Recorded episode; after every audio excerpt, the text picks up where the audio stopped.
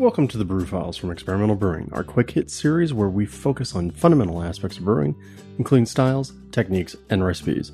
More brew, more flavor, more stories, less time, less ukulele. On this episode, one of the interesting traditions of HomebrewCon is the commemorative beer that every attendee receives in their goodie bag. When the conference was small, it was a homebrew put together by the local club. But with attendance in the thousands now, local breweries have stepped in to fill the need. For this year's commemorative beer, it's Wicked Smooth, an apricot milkshake IPA. I talk with Grey Sail Brewing's Michelle Clark and Heavy Seas Chris Leonard about how they teamed up from multiple states away and what decisions went into the beer they were actively brewing as we talked. But first, a message from our sponsors. Getting accurate measurements of your beer is one of the keys to improving your brewing. The Pro Series hydrometers from Brewing America will help you help your beer. These American made NIST traceable hydrometers are accurate, easy to read, and the kits come with a cleaning brush and cloth and a borosilicate test flask that uses half the sample size of most flasks. That means less beer for testing and more beer for you. Brewing America is a small, family owned business of husband and wife veterans, so when you buy a Brewing America hydrometer, you're not only getting a great piece of equipment, you're supporting the people who support America. Brewing America hydrometers are available on Amazon or at www.brewingamerica.com. Explore the history of tart, fruity, and refreshing Gose style beer with the latest book from Brewers Publication Gose Brewing a Classic German Beer for the Modern Era. Written by award winning veteran brewer Fal Allen, Gose includes 27 recipes, including Sea Quench Sour from Dogfish Head Craft Brewery and Reuben's Brews 2017 Great American Beer Festival Gold Medal winning Gose. Right now, Brewers Publications is giving experimental homebrewing listeners a discount on Gose. Go to brewerspublications.com and use code EXPERIMENTAL to take 20% off Gose. That's right, you'll save 20% when you use code EXPERIMENTAL at brewerspublications.com.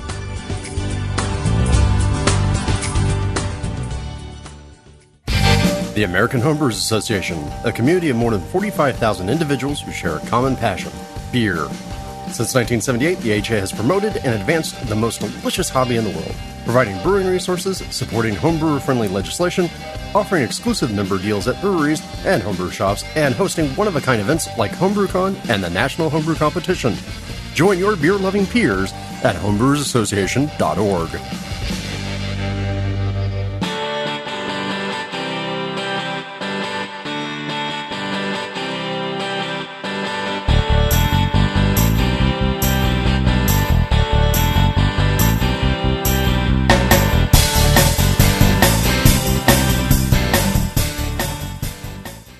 welcome back, and thank you for listening to those messages from our fine, fine sponsors. Remember, if you ever have a chance to interact with any of them, tell them that you heard about them on the Brew Files, so that they know they're they're spending their money wisely while I'm spending it foolishly.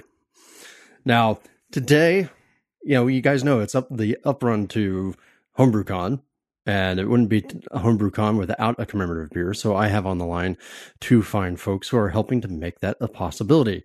Would you guys introduce yourselves?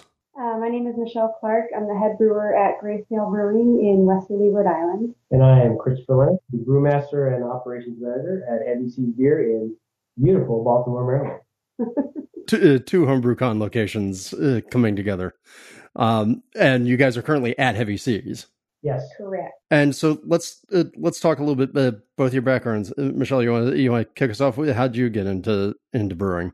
Um, yeah, so um, fairly typical story. I was a home brewer for a while, and um, I had a desk job that I just really hated. And when Grey Sail opened, I went down and checked them out, and um, I just really liked the beers they started with. And then I met my boss Alan at a beer festival, and we just talked to him. Thought he was a cool guy. And then um, they were only open for about eight or nine months. They weren't hiring or anything, but I just shot him an email like, hey, you know, I grew at home, so I know the basics. And um, they had a really terrible website at the time, and I did graphics. And I was like, I'll do website maintenance and on-premise tastings and clean kegs, like whatever you need help with, just to kind of get my foot in the door. And then I've been there for six and a half years now, so just kind of worked my way up from like random task person to cellarman. I still do a lot of other things like I still order merchandise and maintain social media accounts on top of brewing maintenance and whatnot. So, um, but yeah, so just kind of reached out and it worked out. it's amazing how easy it is to get into the brewing industry if you just show up and say, I'll do things and, and keep at it. And that long ago, it, there wasn't quite the boom yet. Like now there's so many breweries and everyone wants to work in one, which is great. But at the time, that hadn't quite happened yet. So it wasn't like a super, you know, uh, saturated market at, that it was a little bit easier probably back then to just be qualified enough. now you might need a little bit more qualification to get started somewhere. But yeah, it, it just worked out really well. Right place, right time. All right. And uh, Chris? Uh, I was a consulting engineer out of college uh, back in the 90s, the 1990s. And uh, about six years into it, I realized that there was no way I was going to spend the next 40 years in a cubicle doing homework all day. So I, uh, while I had homebrewed maybe twice, I think, um, I decided that nobody would ever pay me to play hockey or guitar. But I found out there were brewing schools that existed, and maybe somebody would pay me to brew beer. So I uh, sold most of the things I didn't need and saved a bunch of money and traveled out west American Brewers Guild in then Woodlands, California, outside of Sacramento near Davis, um, in the winter of 1997. And I have been a professional brewer ever since. Uh, I feel you on the nobody's going to pay you to play guitar or, in my case, write books. So good on you for uh, getting into the industry and the degree. So let's talk. How did the how did this collaboration between you guys uh, come together? Because I mean, we got Rhode Island and we got Maryland. Well, it's it's interesting. This is you know so often you hear a three tiered system uh, is is flawed and, and causes problems for brewers and, and retailers and everybody but the distributors. But in this case, we share a distributor in Rhode Island, uh, and and Rhode Island is a very strong market for heavy seas. Um, lots of water up there, and yeah. uh, lots of people who like uh, uh, heavy seas beer. So we've we've had a very good relationship not only with the people of Rhode Island, but um, but our distributor there. So they actually connected us and sort of said, "Hey, there's this fantastic brewery in Westerly, uh, Grey Sail. Uh, they make beers not unlike the ones ABCs make, and if you guys ever did a collab, that would be really good for us, and also good for yeah. you." So. Um, They've been barking up this tree for a while now. Yeah, about two, three years yeah, because I remember sure. Hugh, um, the owner. Yeah, he's our founder. The, yes. Yeah, he whenever he was in Rhode Island, he would pop in and you know come have a beer and super nice guy, and he would be like, "You have to get together." And every time we're like, "Yeah, okay, Hugh," but it never happened. Sure. And then it's finally just all the stars finally aligned, I guess. But so yeah, uh, our distributor McLaughlin Moran up there is the matchmaker, I guess we could call him. right. I, I think that might be the first time I've ever heard a my distributor is not evil story. Yeah, yes. and we feel the same way. They've been ever from day one. They've been super supportive to us, and there's not a lot of breweries in Rhode Island that do distribute. We're one of the like five of 27 breweries that do, and we've always been a huge fan of McLaughlin. They've been great to us from day one. And they're not a boutique distributor. Right. They they have a very large supplier yep. who is you know drives their business. Uh, I would think yeah. for the most part, but uh, they they've always understood. It seems the value of the type of products that we make and have supported us and made some money yeah, off yeah. of our products. So. But it's probably safe yeah. to say they don't need us. Right. Yeah, we need them more right. than they need us. That stops them from being uh, just as great on the same. Well, so we have the distributor playing matchmaker, and now we get the framework of the AHA coming in. So how did how did this part of it come together? So I guess um, the the people running the homebrew con up in Providence were reaching out to the Rhode Island Brewers Guild. I mean, this is my story as I know it. I'm actually on the board of directors for the Rhode Island Brewers Guild. I'm the marketing director. So the executive director reached out and was like, they're looking for sponsors and they're looking for someone to make their official beer.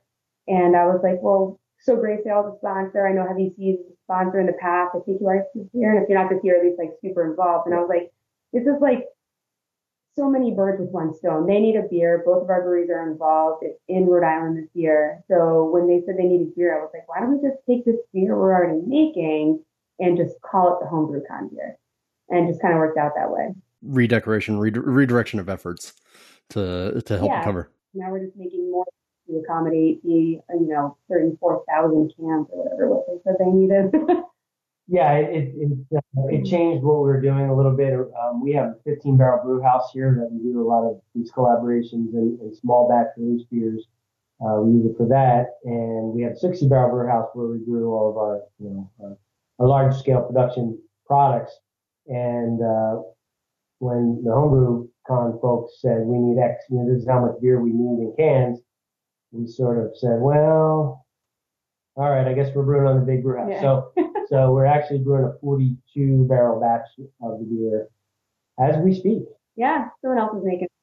Well, I, I'm very glad that you guys uh, took a break during the brewing process to to come talk about this. So let's talk a little bit about the the breweries you that you guys are from. So what is Grey Sail known for? Full IPA is called Captain's Daughter.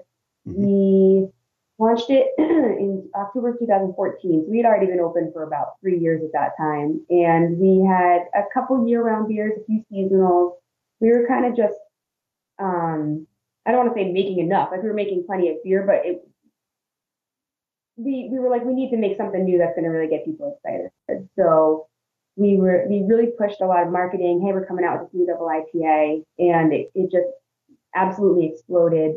Um, it brought the brewery to a whole nother level. We've expanded twice since it came out, add a lot more tanks and a lot more capacity, more staff, more states that we distribute to. So um, it's certainly our, you know, the, the breadwinner of the beers that we make. And it's a eight and a half percent Citra Mosaic. It's not um, it's not your typical hazy New England. It's unfiltered, you know, it's cloudy, but um, the the haze factor gets big and bigger and bigger every day. So ours is kind of teeters teeters on that level. But it's been around for many years now, and people still love it. And um, so yeah, that's that's definitely our biggest one.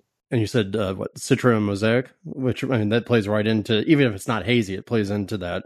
That exactly. Those are the, those words that people need. Well, actually, it is hazy It's from what hazy. hazy it's used to be. It's technically hazy. Right. It's not cloudy. it's not cloudy. It's not murky. Any of those other you know choices. Well, words. you I guess to we'll get more into that in a little bit.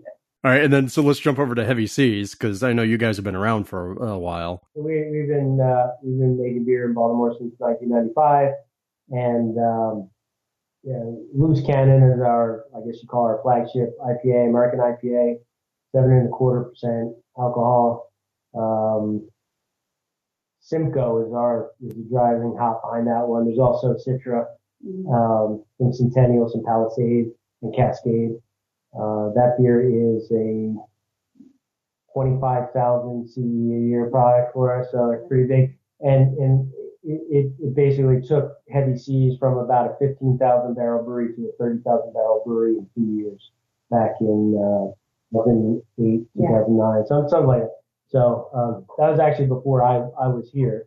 Um, but we have we we're, we're known for IPAs in general. Our number two selling beer is TropiCannon, which is a citrus IPA, um, tropical mango, blood orange, along with um, a lot of Amarillo hops uh, and Simcoe. And um, we have a double IPA, double cannon, which is our third best selling beer. So um, we're known for American style IPAs and uh, very clear beers. Yeah. So it's you know that's Keep it going. but uh, but we're working. We're working on. it. We're always evolving. We're always you need you okay. need balance, Yes. So know? we're relevant still Yeah. because we're we're showing what we're, what we're not. Sure. Okay. Okay, well now so let's talk about that because all right, we have a mid Atlantic state and we've got a New England state here, and then we've got the whole rift on New England hazy IPA versus clear IPA. So where do you guys stand? Well, you know, we we I like to be politically correct. So uh, you know, if somebody likes it, then it must have value. Yeah. Yeah. If someone likes something, I'm not going to tell them that they're wrong. Um, but if you know, if you want to get into like brewing science and tactics and purity and where it all began, then this is just It's it's So uh, it's anathema to my my my uh, scientific and uh, educational background.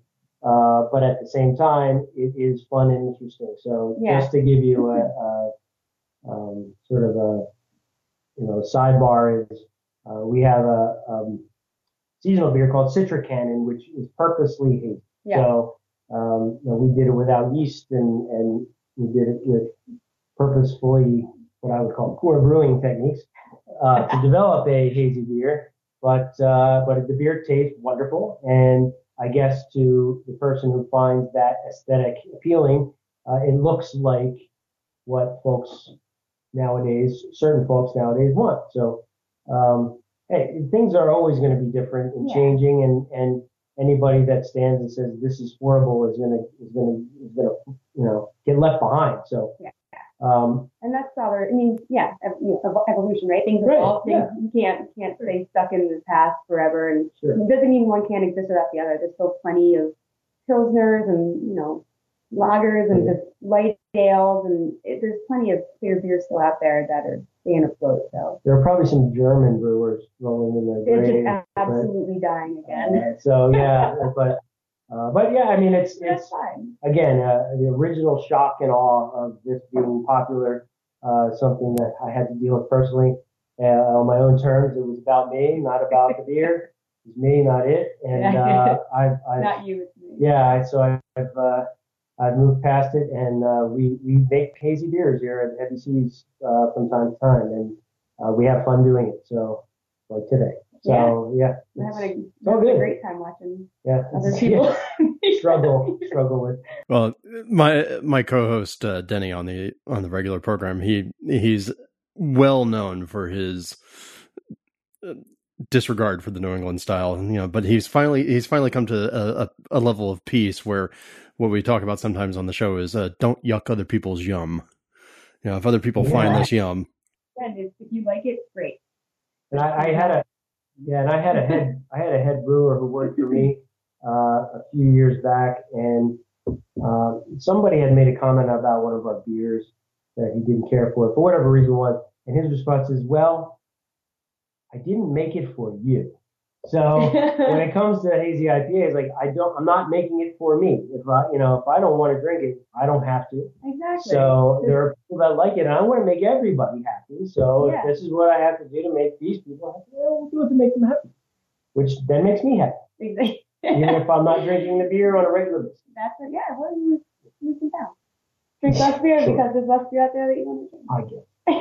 Well, the other thing I can also say is I I know it makes my sponsor uh, Yakima Chief Hops very happy that there are so many, yeah, heavily dry hopped uh, hazy beers coming out there, so they're happy. That's what beer is all about. Yeah, beer should be about happiness, and uh, uh, every time you get like the world of uh, whale chasers and the pastry stout haters, and you know, yeah, the the hazy dis- uh, grumblings, you know, you kind of have to stop back, uh, step back, and kind of go, it's still just beer.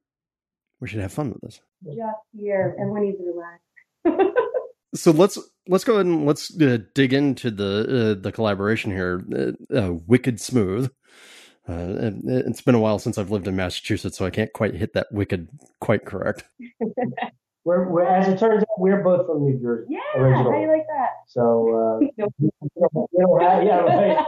we shouldn't have said that. Uh, well, we don't. Well, right. So yeah, I can't say it. Wi- Wicked smooth, Wicked smooth. Well, Yeah. because it's you know the typical thing would be like if it were like smart, like that's smart, the, the wicked smart. yeah. But I don't really hear people say it though. That's the thing with accents we get. Right. I went to school in Boston, so let's talk the the beer. What, what was the when you guys said, okay, hey, let's make this, you know, this New England IPA that's going to be a collaboration between the two of us. What was the profile that you guys wanted? Uh, I think we just said, well, it's New England, and we both make IPAs, but neither one of us makes a New England IPA per se. Like we don't necessarily do that. And with So- the milk with the lactose in it too. So Right, It's more so- like that milkshakey. So let's do something that neither one of us has really ever done before, and Yeah. try and make our own thing. So just milkshake was the was the idea. And that's a word of, of Yeah. by me right now that people really are getting excited about. So we were like, we might as well make something that people really want, right? So, and a lot of breweries now doing that milkshake beer where they put the, you know, the lactose and a buttload of fruit in it, and um, it tastes like a milkshake. Like it almost doesn't taste Yeah. like beer at that point, and that's what we're going for. Yep. so we got a buttload got a of buttload. apricot puree that we're gonna put in the fermenter uh, along with uh, lots of lactose hmm um, and way too many oats, A lot of oats. evidently. Lot Uh, of oats. as our three and a half hour runoff would Steve to. Yep. W- Was it just flaked oats or Yeah. Yeah, flake oats, uh, a lot of malted wheat. that sounds like a gl- gluey mess? It, It was, was. it was it was a hot mess. There's no doubt. mess, Yeah. So um, you know, one of our one of my younger brewers is manning the brew house right now, and and he's finding the challenges. Um, I think he's finding it interesting that uh, experience. you know we don't normally brew beers like this in large scale. Um, whenever we do these beers, it's usually in our 15 barrel brew house. So it's usually me or or, or my head brewer uh, doing the dirty work. And um, there are no numbers, and there's no there's no control panel and that sort of thing. So it, it's been a it's been a good experience, learning experience for you know how to go into manual mode and, and make some adjustments to actually get the beer brewed. Right word to get it brewed successfully. Yeah. I guess. Is the He, way. he took it off stride. Yeah, he he did. smiling Yeah. the whole time. Yeah. Yeah. No, good. Yeah, somewhere I think when you just said that you went uh, to full manual mode on this, there was an old brewer who just cracked a tear. You know, a little a little tear of pride. Yeah. that's for sure. Yeah. So you guys said, okay, let's do a milkshake IPA because that seems to be something that everybody's having fun with. We want to play with it and kind of play outside of our usual sandbox. So what brings the what brought the apricot into that? Why why apricot? Ah, that's a good question. So here's here's what it was. So we were looking for a fruit that was TTB exempt ingredient, Yep. and I had gotten some pink guava puree samples, but they hadn't arrived yet. So that sounded really neat. Yeah. It really did It sound sounded really neat. And then our compliance person, um, Susan, said to me, "Chris, go f yourself. Um, we need a formula for that. And I said, well, we can do that. And then the guava sample showed up and I tasted it and I said, you know what? You're right, Susan. We don't need a formula because guava, let's not do the guava. Uh, it was a little earthy and uh, I don't know, it was just a little funky and it didn't have a sweetness to it. Um, while pink guava sounded really cool, really it sounded like it would be a really neat beer. Um, and then we just looked and said, all right, well, what other fruits maybe haven't I used, or what other fruits are, you know, there are lots of strawberry milkshake IPAs out Yeah. there and, and vanilla milkshake IPAs. And I didn't see a lot of apricot, Yeah. and I saw apricot uh, from two of our suppliers were readily available and tasted really good. So, what the heck? there you have Yeah, it. Yeah. so it was more like, not by default, but it yeah. I mean, it was during the government shutdown. yes, which that's right. a That, lot of right. people Yes, good point. don't Yes. realize that affects breweries as Yes. well as like you know just standard stuff. So the TTB exempt, there's a list of stuff that the TTB has deemed uh, usable. You don't have to get approval. And because we didn't know when the government was opening back up, and now homebrew HomebrewCon kind of gave us a deadline, we were like, we need to pick something that is already okay to use, just in case they didn't open up back up. Right. Uh, uh, yeah. And so uh, uh, homebrewers never have to deal with this, but on the professional brewer side, you have to deal with the fact, like, yeah, you have to get the ingredients approved unless everybody's already said, ah, yeah, okay, that's fine. Exactly. All right. So we got apricot and then we got lactose. Since you guys are, uh, has said that, you know, like milkshake IPA was sort of outside your usual realm, how did you decide how much lactose to put into this? Uh, well, we're not done yet. So Yeah, we'll see. we'll see. So we're gonna put. Well, we actually uh, we actually brew a um, a chocolate imperial milk stout every year called Siren Noir that we bourbon barrel age. So we have some experience already using lactose in in the brew house.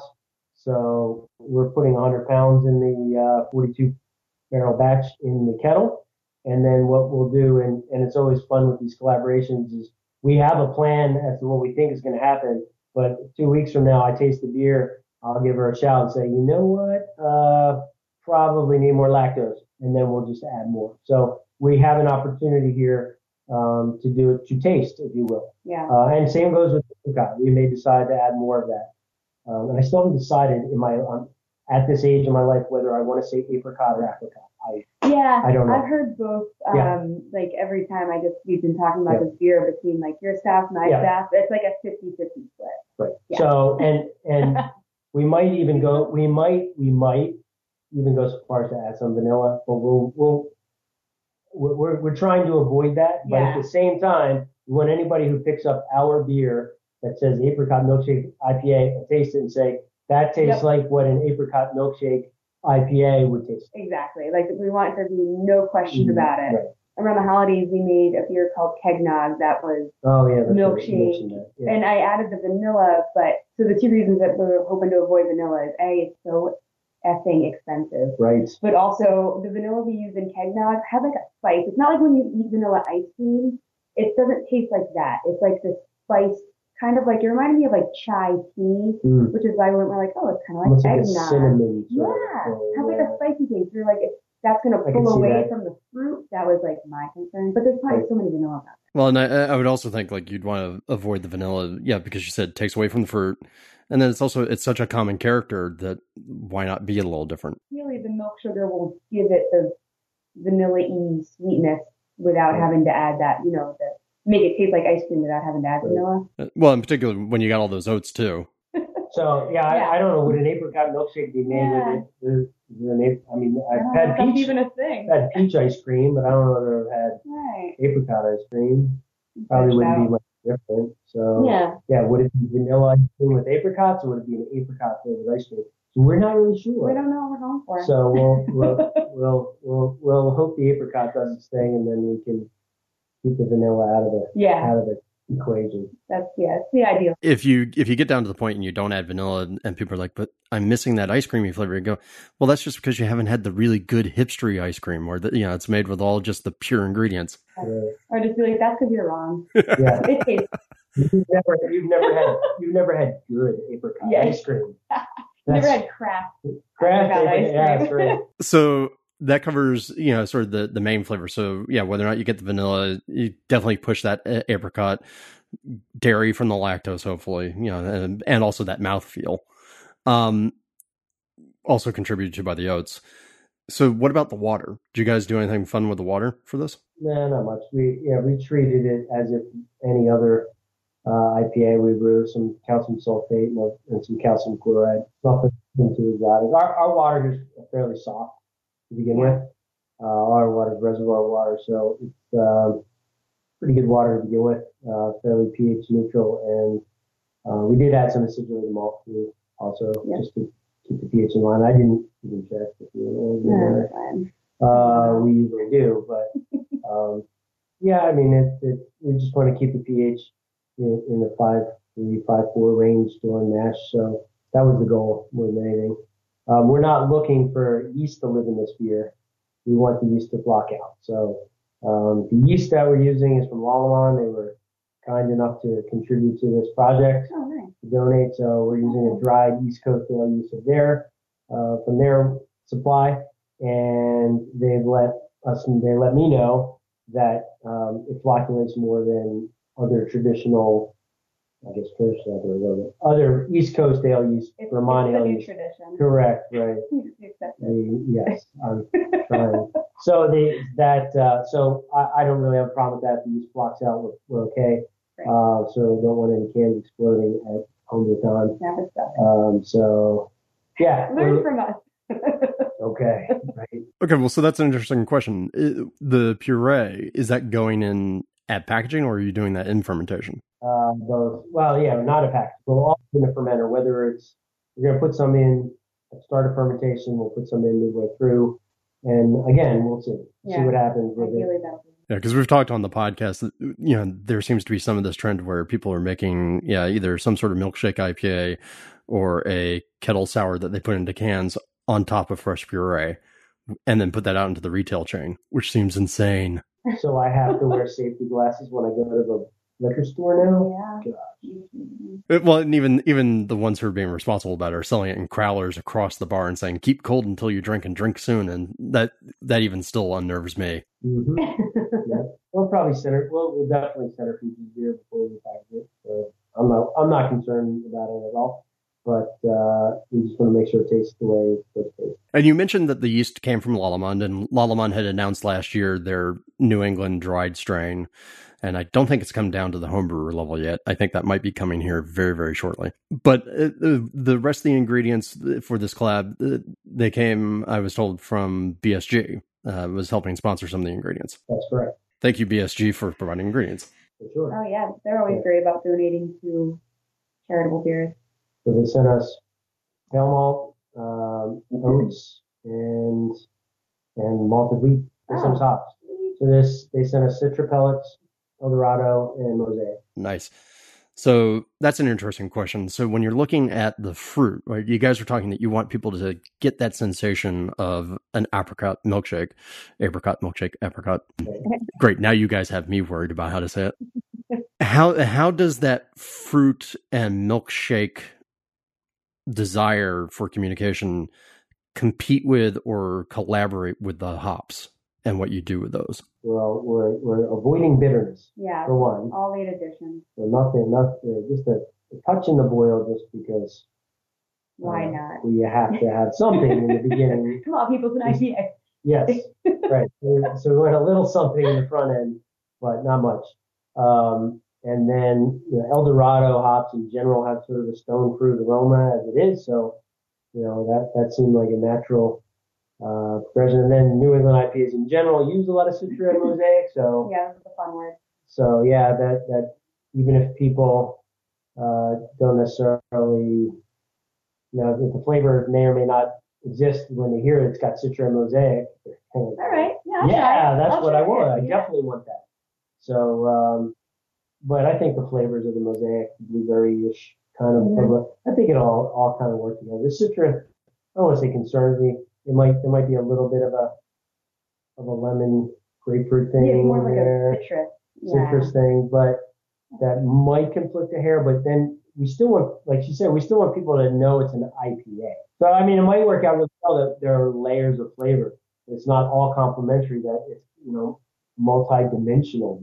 Yeah. That's Yeah, that's- cocktail. Yes. They call it fruit cocktail. IPA. Damn it. I mean, even even a milkshake needs a little bit of acid to it in order to sort of help break up the sweetness. Yeah, That's what you got here with your Citra. be intentional. Right. Well, I'm always reminded, you know, like Julia Child's maximum that you know nobody knows what happens in the kitchen, nobody knows what happens in the brewery either. Exactly. True. Do you guys have the recipe as it exists right now that you can share with people? Yeah, in fact, we uh, the, the, the guys at uh, the AHA have it.